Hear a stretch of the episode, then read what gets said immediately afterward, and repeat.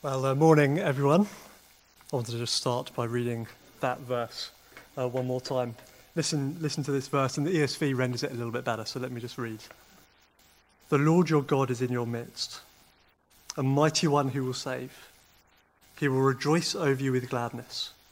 He will quiet you with his love. He will exult over you with loud singing. It's a beautiful verse, isn't it? And these are uh, such a beautiful passage that we have uh, this morning.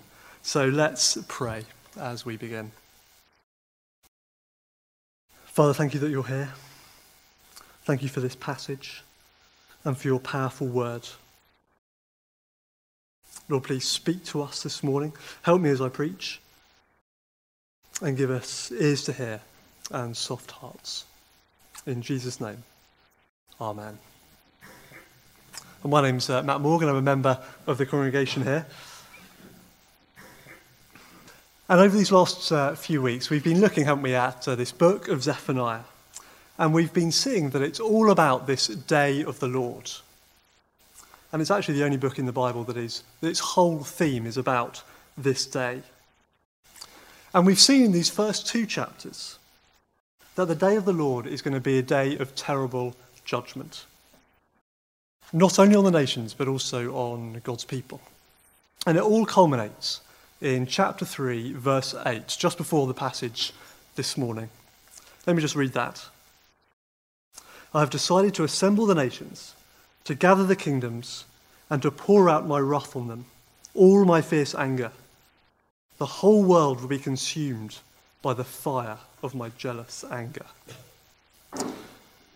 God's own people and the nations have turned away from him, and God, rightly jealous, for the people that he made to live with him is going to sweep them away. Totally terrifying and comprehensive. And it's felt a bit like we've been waiting for this, uh, for this chapter, hasn't it? 9 to 20. Some of the most beautiful and wonderful words in the whole Bible. The day of the Lord isn't just going to be a day of awful judgment. For some, it's going to be the most amazing day of future hope, restored fortunes. People will be gathered together and they'll know this incredibly intimate love from the Lord. Where the Lord will, rather than pour out his indignation on them, he'll quiet them with his love and exult over them with loud singing.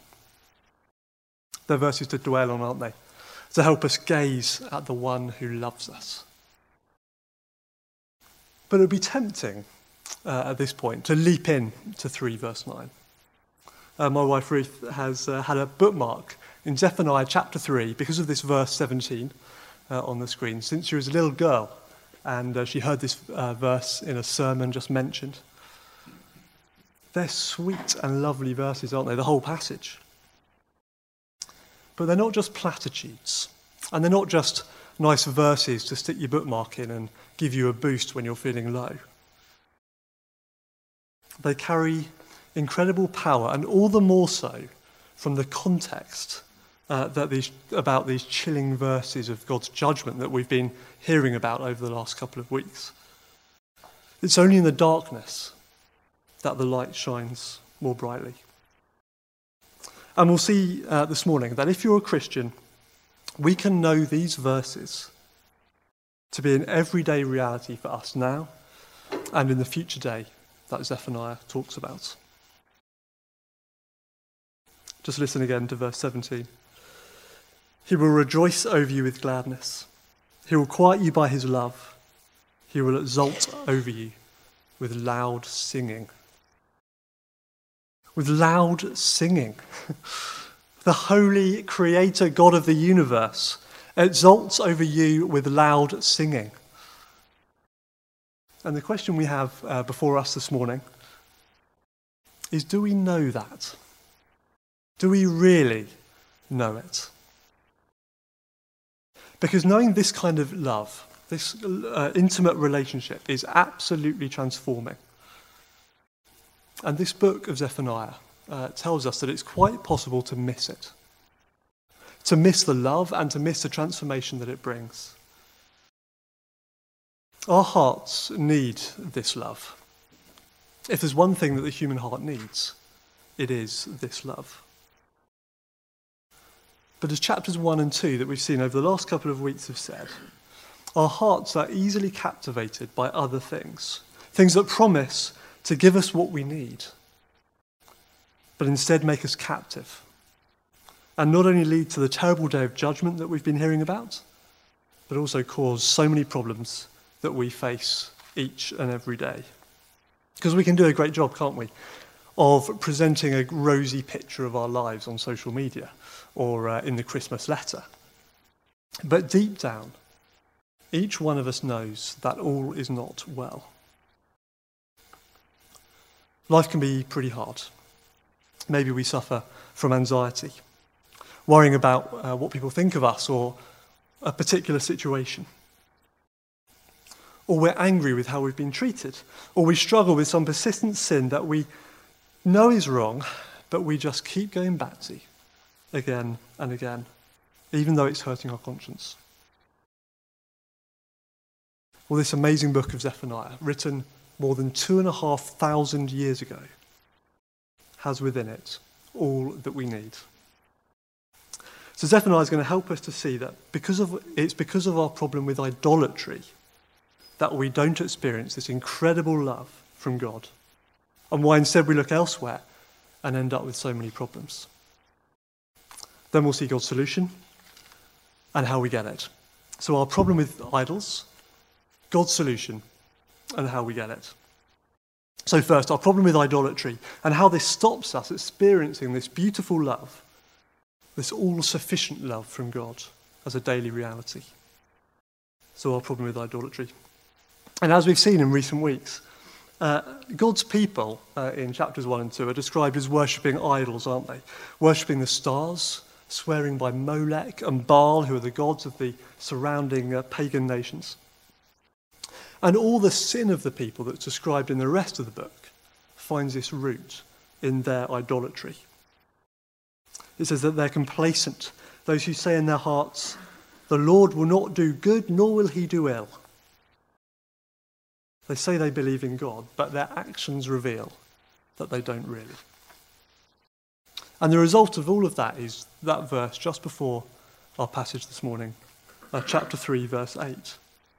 I've decided to assemble the nations, to gather the kingdoms, and to pour out my wrath on them, all my fierce anger. The whole world will be consumed by the fire of my jealous anger. But why is it that idolatry seems to be the root cause of the way that God's people here have turned away from God? And why does it lead to this very severe judgment from God? What is it about idolatry?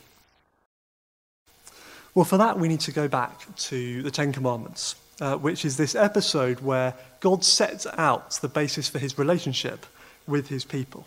And the very first thing he says is this you shall have no other gods before me.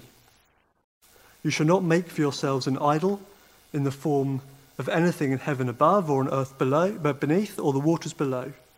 You shall not bow down to them or worship them. For I, the Lord your God, am a jealous God. These are the first two commandments. And it's all about worship.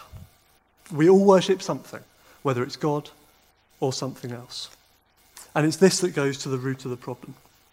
God made us for relationship with Him. And that actually goes further back than the Ten Commandments, right back to the garden in Genesis, where God walked with the man and the woman in the cool of the day. But then they turned away. Why did they? Well, just like in Zephaniah's time, deep down, they couldn't bear to be completely reliant on him for everything that they needed. They wanted to have some contribution. In eating that fruit to be godlike, it was like a declaration of independence. God was dwelling with them, wasn't he? But they wanted to get on by themselves. And we can see those parallels uh, in the first two chapters of Zephaniah, and in fact at the beginning of chapter 3, where Zephaniah shows that God is dwelling with his people, and yet they don't want to draw near to him and they don't even want to come back to him. uh, when they're corrected. Listen to uh, 3, verse 7. This is God speaking. Of Jerusalem, I thought, surely you will fear me and accept correction. But they were still eager to act corruptly in all they did.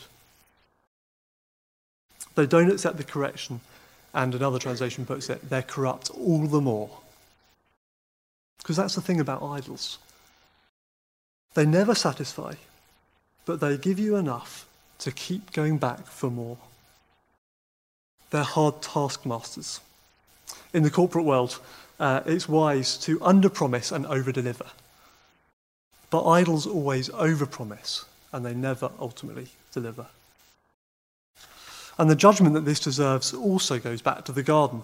Um, just back, you might remember in chapter 1 at the beginning, uh, verses 2 and 3, it talks about the judgment being a sweeping away of men and animals, birds of the air, fish of the sea. And as uh, we saw a couple of weeks ago, it's this reversal of the creation story, decreation.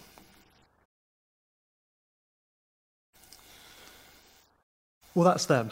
But we don't worship idols, do we? We don't bow down to Baal or, or Molech. And I think there can be a bit of a tendency for us to think that God's people back then in the ancient world were a little bit more simple. It was a lot, you know, it was a long time ago. They didn't have what we have now. They didn't have the education or the technology. They were maybe more easily duped than we are. Uh, we don't bow down to statues, at least in the West. We're far too sophisticated, aren't we? But if we look behind the actual idols themselves, we can see that we're doing just the same things. And that the problems and fears that we face every day reveal that idolatry is just as prevalent today as it was then. And this is the root of why we don't experience this love that the Lord offers and why we see so many problems around us. The relationship that God designed us for is what we're all looking for deep down. This mutual love and delight that we read about in uh, chapters 3, verses 14 and 15. We'll look at them later, uh, 14 to 17. We'll come back to that in in a moment. We've rejected it from God, sometimes very clearly and consciously, at other times much more unconsciously and subtly.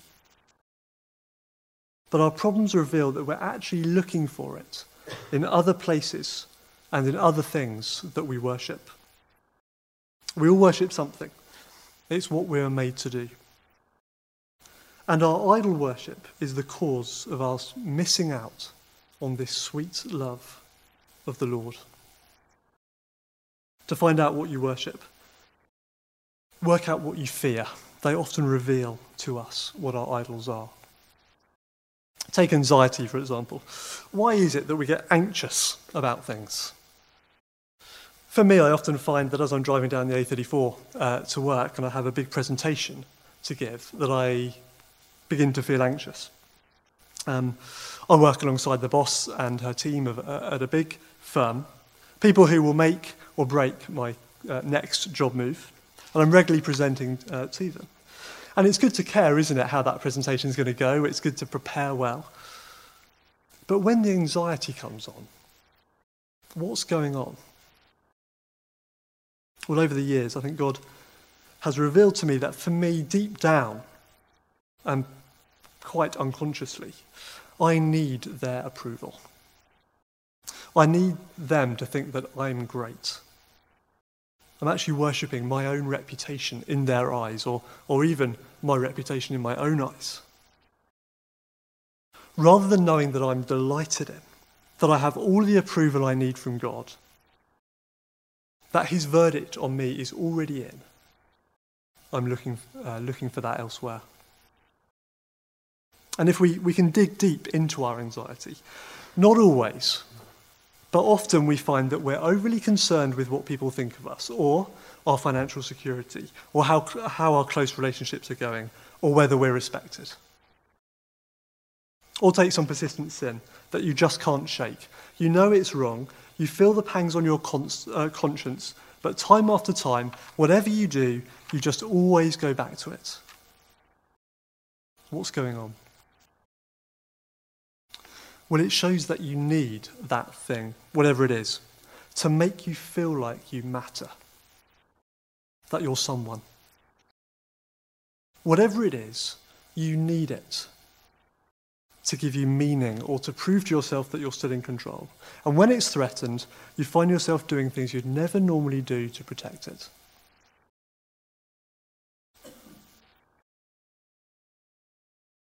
We never say this, but somewhat unconsciously, God's love isn't enough for us. So we go after it elsewhere. The love from being praised at work, or being thought of as a great Christian mum, or dad, or son, or daughter, or for being part of an inner circle in a friendship group, or a great church member. We all have idols because deep down we don't truly know in our hearts that He exalts over us with loud singing. The trouble is that these idols never satisfy our desires and our needs. If I'm looking for approvals from others, uh, I'll always be chasing more. And on top of that, when I don't get it, I'll be devastated. If you're worshipping power or control, you'll, be con- you'll always be controlled by someone or something else and become angry when things don't go the way you want. If you're worshipping beauty, they'll not only decay, but there'll always be someone else more beautiful. These idols, just like those in Zephaniah, promise to fulfill, but they don't satisfy. And that just leads us to try harder to worship them. Because the subtle and insidious thing about idols is that most of the time we don't even realize we've got a problem. Because remember who Zephaniah was written to. It was God's people. I don't know if you remember, but back in chapter 1, in verse 5, which describes their idol worship, they're worshipping the Lord, but He's not enough. They're worshipping, other things too, and actually for similar reasons to, to us cultural acceptance, to get on in the business world, to gain power and control. What Zephaniah is telling us is that we have a problem that we can't solve. We keep trying to solve it, but we keep looking in the wrong place. We're always looking to how we can fix it. We need to spend some time reflecting on our absolute spiritual bankruptcy. We actually need to dwell a little bit in chapters 1 and 2 of Zephaniah to know where we are on our own. Trapped in a spiral of idolatry and far from the one we were built to love and be loved by, and facing devastating judgments. Before we can move on to 3 verse 9, we need to know 3 verse 8. So, why don't we know uh, this love? Because we worship idols. Second, what's God's solution? So, God's solution. And we've said, haven't we, that this book is about the day of the Lord. Uh, and that's because of the phrases on that day or at that time comes up 22 times in just these three short chapters. And we've spent a lot of time, haven't we, looking at the two thirds of this book about this devastating judgment that comes from turning away from the Lord and worshipping idols. But the remaining third talks of this day being a day of hope, of restoration, and gathering. The book could quite easily have ended at 3 verse 8. But this isn't the end of the story. It's not the end of our story. And can I say, if you're not a Christian, that it doesn't have to be the end of your story either. Because in Zephaniah, in these verses, at the end of the book, he outlines three beautiful features that can be the solution to our problems today, both our problems that we experience every day and our ultimate problem uh, of the day of judgment. So, three features that uh, mark God's solution. First, God will change his people because they can't change themselves. And we're particularly looking there at 9 to 13. Let me read verse 9 again. Then I will purify or change, a different translation, the lips of the peoples, that all of them may call on the name of the Lord and serve him shoulder to shoulder. And just contrast that to um, 3 verse 7, where despite correction, they are all the more eager to act corruptly. God is saying that he has to change his people. That's the only way that they can get out of this cycle of idol worship and sin and rejection of God. He has to change them. And this flies in the face of our cultural narrative of the day, doesn't it? That says, just believe in yourself, uh, find the hero inside. It's completely different. God has to change us. They're changed to realize how helpless they are. So much so that all they can and all they need to do is to call out. Uh, look at verse 12. They're changed to be humble and lowly, who simply seek refuge in the name of the Lord. And just look at the results uh, down there in verse 11. They won't be put to shame because of the deeds by which they've rebelled against the Lord. And in verse 15, the Lord has taken away the judgments against them, as Rick uh, mentioned earlier. They rebelled, but the Lord is not counting their sin against them. So, first, God will change them because they can't change themselves. Second, God will have an intimate relationship with his people. And this is particularly looking at those verses 14 to 17. Just listen to 17 again. He will quiet you with his love and exult over you with loud singing. And how do the people respond? In verse 14 Sing, daughter Zion, shout aloud, Israel. Be glad and rejoice with all your heart, daughter Jerusalem. It's exactly the same, isn't it? God delights in his people so much that he sings loudly over them. And the people delight in their God so much that they rejoice and sing loudly. So, why is there all this uh, rejoicing and delighting and singing?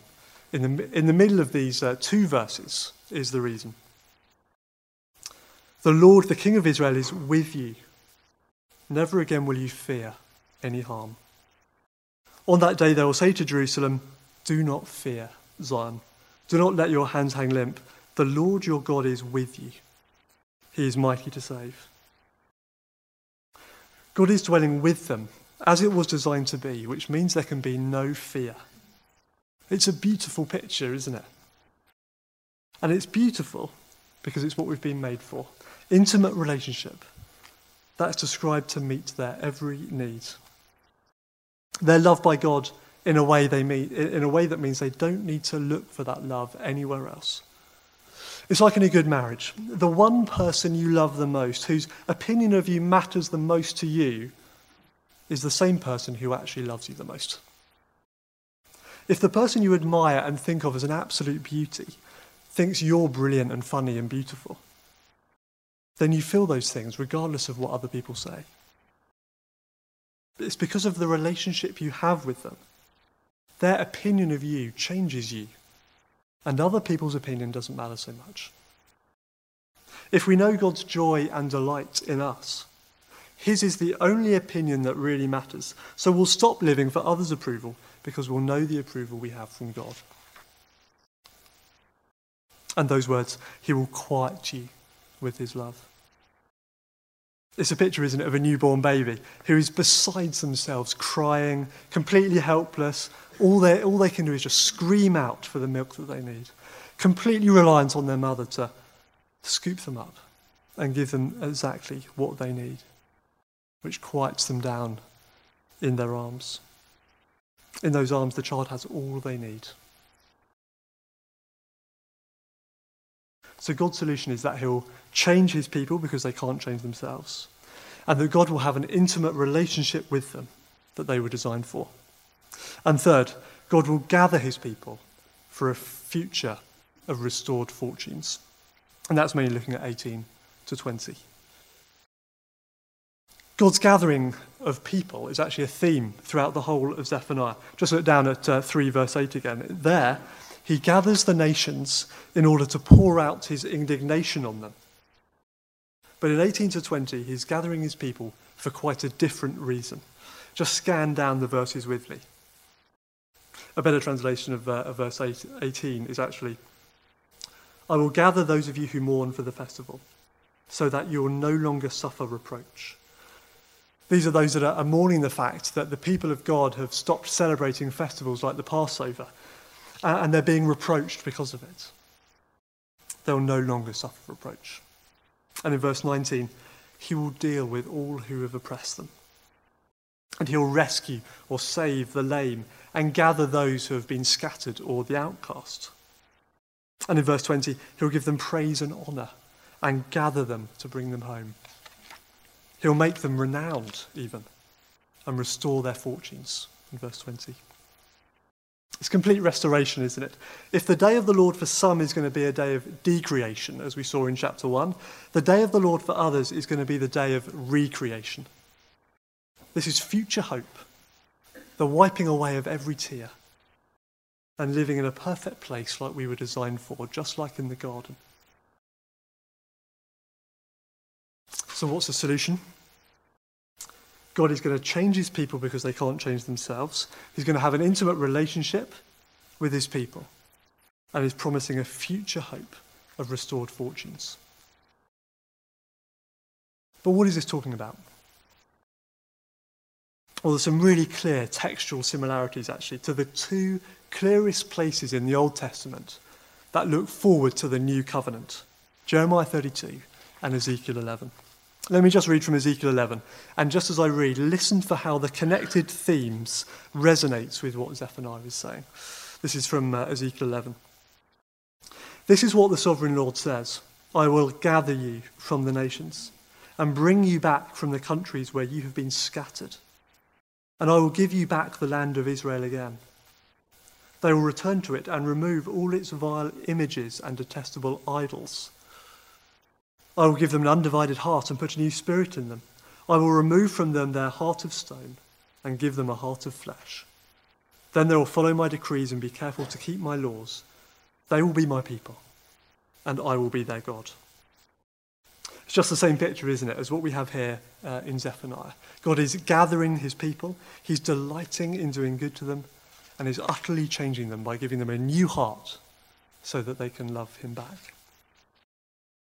And just a few weeks ago, in the run up, of, uh, in the run up to Easter, we saw, didn't we, Jesus identifying himself as bringing in the new covenant. So this is about us. We need to be changed by God because we can't change ourselves. We need this intimate and beautiful relationship with God to satisfy all our needs so that we can be free from the idols that promise so much and are so cruel and hard taskmasters. And we need this future and certain hope being put right in total recreation. So let me come back to the question that I asked at the beginning. Do we know this intimate relationship that Zephaniah describes? That drives out our every fear. Do we know the assurance of this future hope? We say we worship the Lord, but in reality, we're still striving often to be loved by other things. We're still fearful. We're still seeking the love we were built for in other places, not knowing that we already have it. So, how do we get it? We've seen that though we may not realize it, we worship idols. And we've seen God's solution. So, how do we get it? Three things. We've got to know how spiritually bankrupt we are. We've got to know the nature of God's solution and something else. First, we've got to know how spiritually bankrupt we are. And this really goes back to chapter 3, verse 8, which is in itself a summary verse for everything that has preceded it. Because of our problem with idolatry, we need to know, to really know, that we deserve God's fierce anger. That we deserved, we deserve to be consumed, consumed by the fire of his jealousy. Remember uh, Hosea? We, we are the wayward wife that keeps on going off in adultery to other loves, even though she has access to the most beautiful love in the world. And some of the verses down here that describe the people that God has changed describes them as meek and humble and trust in the name of the Lord, or a better translation is they seek refuge in the name of the Lord. They've rebelled but they know all they can do is call out to the Lord and seek refuge in Him.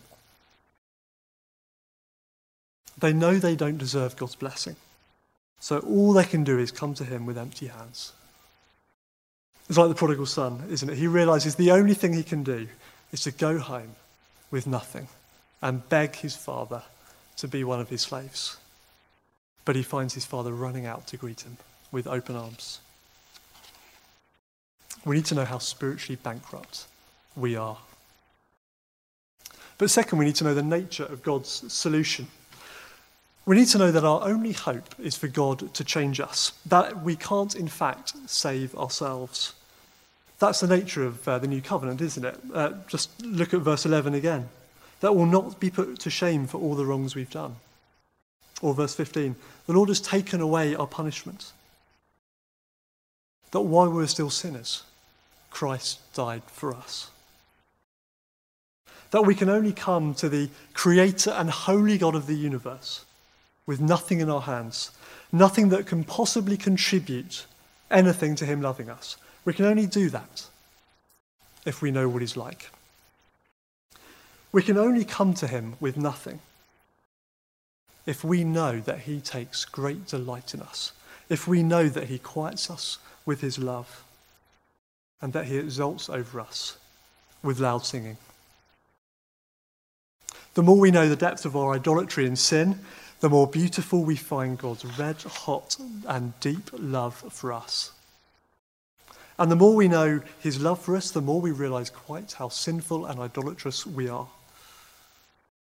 The more we know and feel the weight of Zephaniah 1 and 2, the more beautiful this morning's passage is. And thirdly, something else. We can't quite stop here because on our own, we just can't quite meet up, uh, meet the mark of these changed people that are described. Look at verse 13. They will do no wrong, and they speak no lies. And how is it as well that our holy God can not put us to shame for the wrongs that we've done or take away the punishment for our sin? Well, it's a little bit obscure, but these verses actually hint of something that's picked up in the New Testament. Look down at verse 10. It says, From beyond the rivers of Cush, my worshippers, my scattered people, will bring me offerings. It's a bit odd, isn't it? What's that about? Well, Cush is shorthand for Egypt uh, at the time. So it's saying that from Egypt, there's going to be an offering from his worshippers. And the prophet Hosea picks up on a similar note, uh, and he says, When Israel was a child, I loved him, and out of Egypt I called my son. Hosea is clearly referring to when God rescued his people from Egypt, way before Hosea uh, and Zephaniah were written. But Zephaniah is talking about the same event in the future tense, which, as you may have guessed, is picked up in Matthew 2. Let me just read a few verses from Matthew 2. An angel of the Lord appeared to Joseph in a dream. Get up, he said, take the child and his mother and escape to Egypt. Stay there until I tell you, for Herod is going to search for the child to kill him. So he got up, got up, took the child and his mother during the night, and left for Egypt, where he stayed until the death of Herod. And so was fulfilled what the Lord had said through the prophet Out of Egypt I called my son. Matthew identifies Jesus as the one who fulfills God's people in every way. He's the son that God calls out of Egypt. He's the worshipper who will bring God an offering from beyond the rivers of Cush, an offering of himself in our place on the cross to pay for our sin and idolatry. Keep Jesus, in mind as I read um, Zephaniah 3 12 to 13. But I will leave within you the meek and humble. The remnant of Israel will trust in the name of the Lord. They will do no wrong, they will tell no lies. A deceitful tongue will not be found in their mouths. And listen to the promised Saviour that we, we know uh, written about in Isaiah 53, who the New Testament writers all identify as Jesus. He was pierced for our transgressions he was crushed for our iniquities. The punishment that brought us peace was on him. By his wounds we are healed. By oppression and judgment he was taken away. Yet who of his generation protested? For he was cut off from the land of the living. For the transgression of my people, he was punished. He was assigned a grave with the wicked and with the rich in his death, though he had done no violence, nor was any deceit in his mouth. This is probably the clearest place in the whole Bible that speaks of Jesus' undeserved death on the cross that has taken the day of judgment for us. He took our place. And now, if we hide in him, we get his righteousness. And one day we'll be like him in our future hope. And it's no coincidence, as Andrew pointed out earlier, that Zephaniah means protected or hidden in God. Jesus has done it. He has done what we couldn't do. And yet we still strive for love elsewhere. He's done it all, but we're still looking for the love that we need from everywhere but the one person who can satisfy us. We worship other things because we're still trying to fill up on what we need love, approval, meaning, satisfaction, control. So, what are we to do? We'll just look one more time at the beautiful verse 17. He will quiet you with his love, he will exult over you with loud singing. That word quiet in the Hebrew means rest. So this verse says, He will rest you by His love. Let me read the words of, Matthew, uh, of Jesus in Matthew 11. Come to me, all you who are weary and burdened, and I will give you rest. Take my yoke upon you and learn from me, for, for I am humble and gentle and humble in heart and you will find rest for your souls. So, how do we get God's solution to our idolatry problem? How does He change us because we can't change ourselves? How do we know, really know, this intimate love from God that He exalts over us with singing? How do we get this future hope of recreation? Well, the only thing we can. As an old and almost forgotten hymn says, lay your deadly doing down, down at Jesus' feet. Stand in him, in him alone, gloriously complete. Go to Jesus, gaze on him, see how much he loved you on the cross because there was no other way to meet God's justice and bring him back to him. Dwell on how much he loves you. Run to him and rest in his finished work. It is all we need. The Lord your God is in your midst, a mighty one who will save. He will rejoice over you with gladness. He will quiet you by his love. He will exult over you with loud singing. Let's pray.